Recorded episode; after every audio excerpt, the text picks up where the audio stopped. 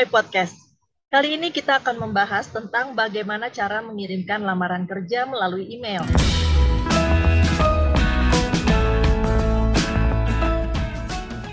Saya sangat menyarankan untuk teman-teman membuat surat lamaran kerja dalam bahasa Inggris.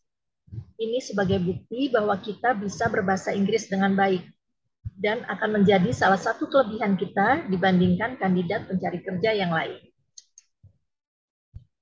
Lalu untuk berkas-berkas, di contoh-contoh ini ada 4-5 dokumen yang dilampirkan.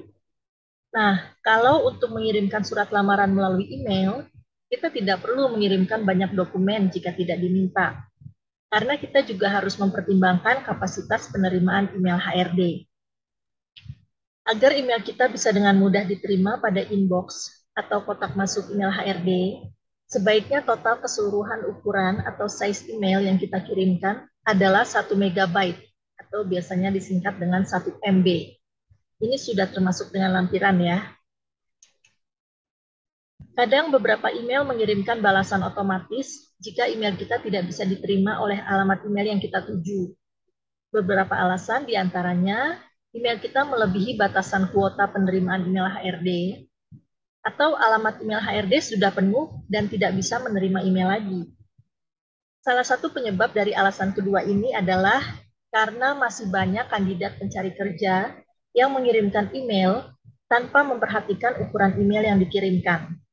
Pada akhirnya mempersulit orang lain dalam proses mengirimkan lamaran kerja. Karena mungkin HRD yang bersangkutan tidak menyadari bahwa alamat emailnya sudah tidak bisa menerima email masuk lagi. Jadi, kalau draft email yang kita buat masih melebihi dari 1 MB, Coba cek kembali lampirannya. Kita bisa resize atau kurangi ukuran dari foto. Teman-teman bisa mencari di internet bagaimana cara mengurangi size atau ukuran foto. Lampiran lain yang mungkin membuat ukuran email menjadi berat adalah jika dokumen CV kita menggunakan desain. Nah, lebih baik elemen-elemen desain kita kurangi, asalkan tulisan pada CV bisa terbaca dengan jelas. Dan yang penting, email kita bisa dikirimkan dan diterima oleh HRD. Cara lain mengurangi ukuran dokumen adalah dengan mengubah formatnya menjadi PDF. Teman-teman bisa mencari di internet apa itu PDF dan bagaimana caranya mengubah file menjadi PDF. File PDF biasanya lebih ringan, mudah dibuka, dan bisa menggabungkan banyak dokumen di dalam satu file. Jadi misalnya teman-teman diminta mengirimkan dokumen berupa CV, ijazah, transkrip nilai, KTP, maka teman-teman bisa menggabungkan semua dokumen itu di dalam satu file PDF. Ini memudahkan teman-teman dalam mengirimkan email, begitu juga memudahkan HRD dalam penyimpanan file agar tidak ada dokumen yang tercecer. Ingat ya, prinsip dasar dari mengirimkan surat lamaran melalui email adalah yang penting surat lamaran dan CV kita bisa diterima oleh HRD. Itu dulu. Jadi kirimlah dokumen yang diminta saja terlebih dahulu agar ukuran email kita bisa diterima oleh HRD dan file yang kita kirimkan mudah dibaca. Jika ada dokumen lain yang dibutuhkan, biasanya HRD akan menginformasikan kemudian. Berbeda halnya kalau zaman dulu orang mengirimkan surat lamaran lewat pos, itu kan bisa menyertakan fotokopi dokumen sebanyak-banyaknya Selama alamat pengiriman jelas, pasti dokumen kita akan diterima di meja HRD. Oke, sekarang semua dokumen sudah siap ya. Ukurannya tidak lebih dari 1 MB secara total. Bentuk format filenya juga sudah PDF. Sekarang penamaan dokumen. Buatlah nama file yang jelas dan profesional. Format yang bisa diikuti sebagai berikut. Nama, strip, nama dokumen. Contoh, Juwita Kartini, ini nama saya, strip CV. Jika lampiran ini hanya berisi CV saja. Atau contoh lain, Juwita Kartini, strip CV dan KTP. Jika file dokumen tersebut berisi CV dan KTP.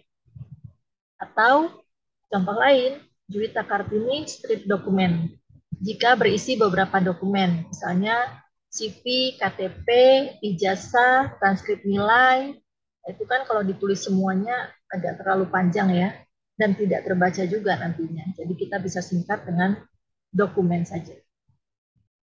Penamaan file dokumen yang jelas dan profesional membuat kesan bahwa kita adalah orang yang rapi dan terorganisir. Ini adalah kualitas yang dicari dari calon karyawan. Selain itu, penamaan yang rapi juga memudahkan HRD dalam menyimpan data kita. Nah, jika semua dokumen yang diperlukan sudah siap dan rapi, buatlah satu folder khusus di komputer kita untuk menyimpan semua dokumen itu. Tujuannya agar file tidak tercecer dan memudahkan mencari saat nanti kita akan mengirimkannya lewat email. Jika sudah, maka kita akan masuk ke tahapan kedua, yaitu membuat email pribadi yang profesional.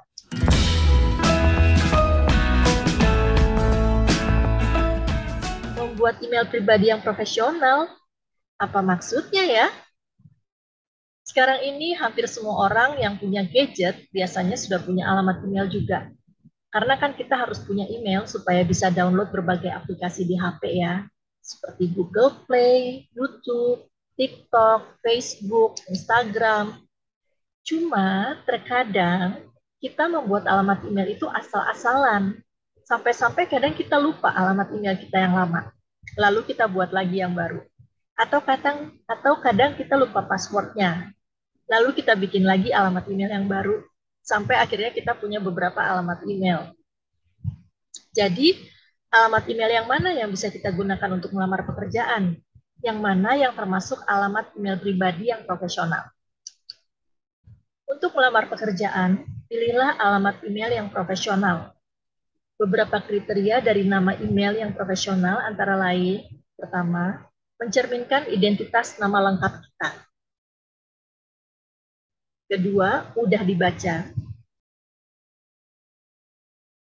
Ketiga, menunjukkan kesan formal. Berikut ini contoh alamat email pribadi yang profesional. Jika nama saya adalah Juwita Kartini, maka alamat email pribadi yang profesional adalah pilihan pertama, Juwita underscore kartini at gmail.com. Isinya nama lengkap saya saja ya. Atau Juwita Kartini Jakarta at outlook.com. Ini saya tambahkan nama kota, bisa nama kota kelahiran atau nama kota domisili. Atau pilihan lain, Juwita Kartini 90 at yahoo.co.id ini bisa angka misalnya nomor rumah atau angka keberuntungan bisa apa saja. Dari contoh-contoh alamat email ini, teman-teman bisa lihat ya, alamat emailnya mencerminkan identitas, yaitu ada nama lengkap, lalu mudah dibaca, dan menunjukkan pesan formal.